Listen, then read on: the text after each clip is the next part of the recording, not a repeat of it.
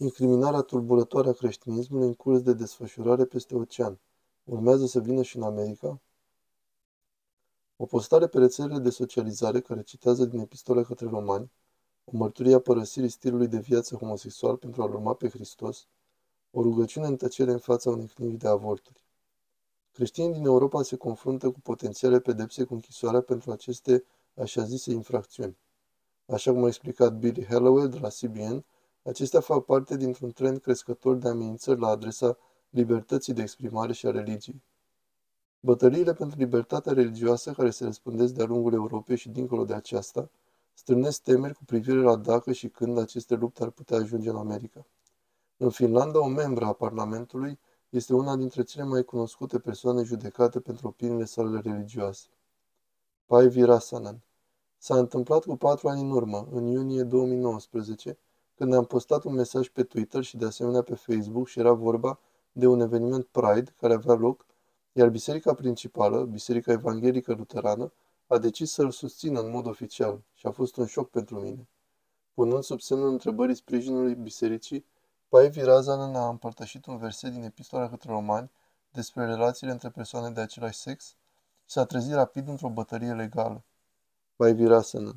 Unii cetățeni au depus plângere penală în legătură cu această postare pe Twitter și apoi poliția a început să investigheze cazul și după ce a fost făcută publică, atunci au apărut din ce în ce mai multe plângeri penale despre o emisiune la radio și apoi a existat un pamflet vechi pe care l-am scris în două mii patru despre probleme maritale și sexuale. Deși a fost achitată în unanimitate de acuzații anul trecut, procurorii au făcut apel în cazul Räsänen, ceea ce a dus la un al doilea proces. Päivi Räsänen. Pedeapsa maximă este de doi ani de închisoare sau amendă, dar bineînțeles în Finlanda, în Constituția noastră avem libertatea de exprimare și libertatea religioasă. Din păcate, această luptă merge dincolo de Finlanda.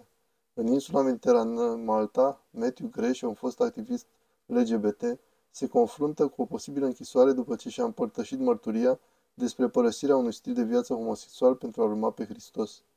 Matthew Grech. Anul trecut am fost invitat să împărtășesc povestea mea la o emisiune și să răspund la întrebări despre așa numitele practici de convertire. Și am menționat și organizații care sprijină bărbații și femeile care părăsesc L G B T și o organizație care promovează sexualitatea biblică. În câteva zile, numeroase persoane au raportat la poliție că Grech a încălcat capitolul cinci sute șaizeci și șapte din legea malteză, care interzice publicitatea pentru terapia de convertire. Matthew Grech. A trebuit să merg la poliție și mi-am exercitat dreptul la tăcere, iar polițiștii au depus plângere împotriva mea. Grech spune că potențiale ramificații ar putea să se întindă. Dacă sunt găsit vinovat, aș putea să petrec cinci luni în închisoare sau să plătesc o amendă de până la cinci mii de euro în Malta, doar pentru că mi-am exercitat libertatea de a fi creștin și de a-i susține pe alții, care vor să se îndepărteze de nedorite identități sau dorințe L G B T, et cetera. Și Andrea Williams, cu îngrijorări creștine, subliniază că în Marea Britanie, zonele tampon ale clinicilor de avort practic împiedică oamenii să se adune, să se concilieze și chiar să se roage în tăcere în fața acestor facilități.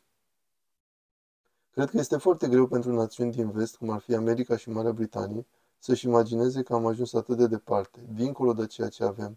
Așa că eu cred că cei care se uită la asta să vadă că, într-adevăr, Marea Britanie a creat un spațiu în care nu poți vorbi în liniște, nici măcar să te rogi, nici măcar să mergi alături de o femeie pentru a explica o altă cale.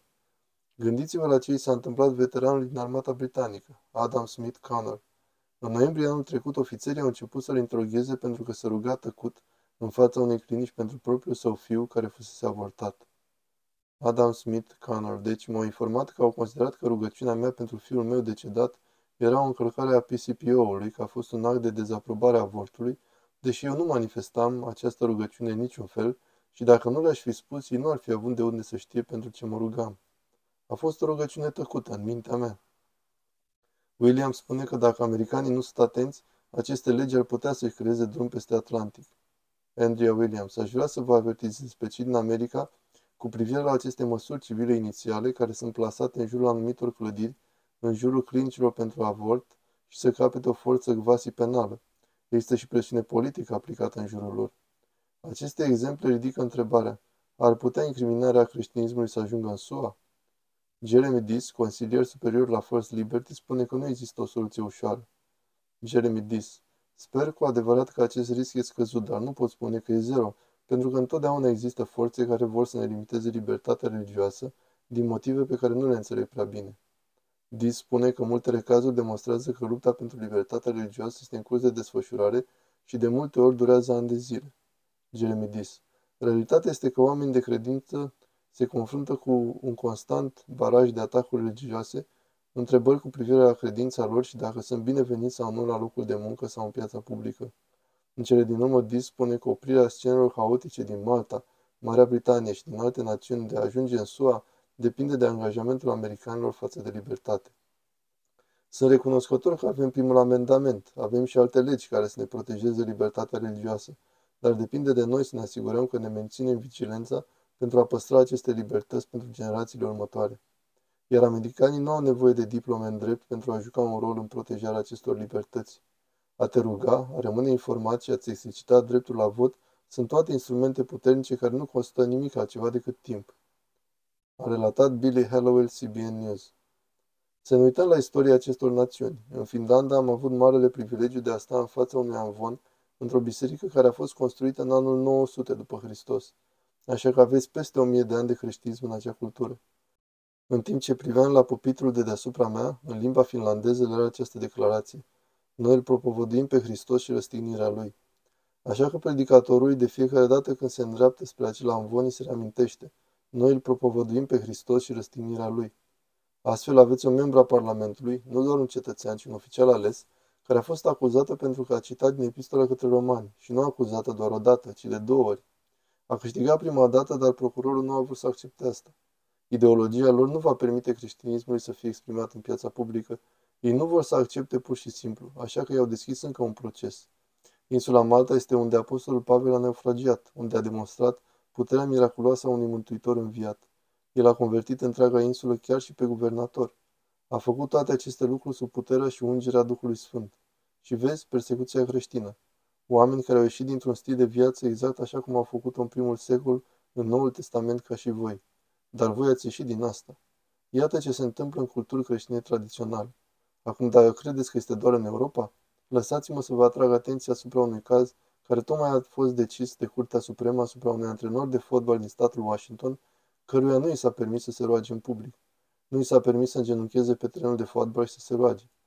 Asta a fost decis, el a mers prin toate instanțele până la Curtea Supremă pentru a-și apăra dreptul la libertatea sa religioasă. Se întoarcem la Colorado, unde un brutar a fost ținta guvernului de stat și l-au trimis în instanță din nou.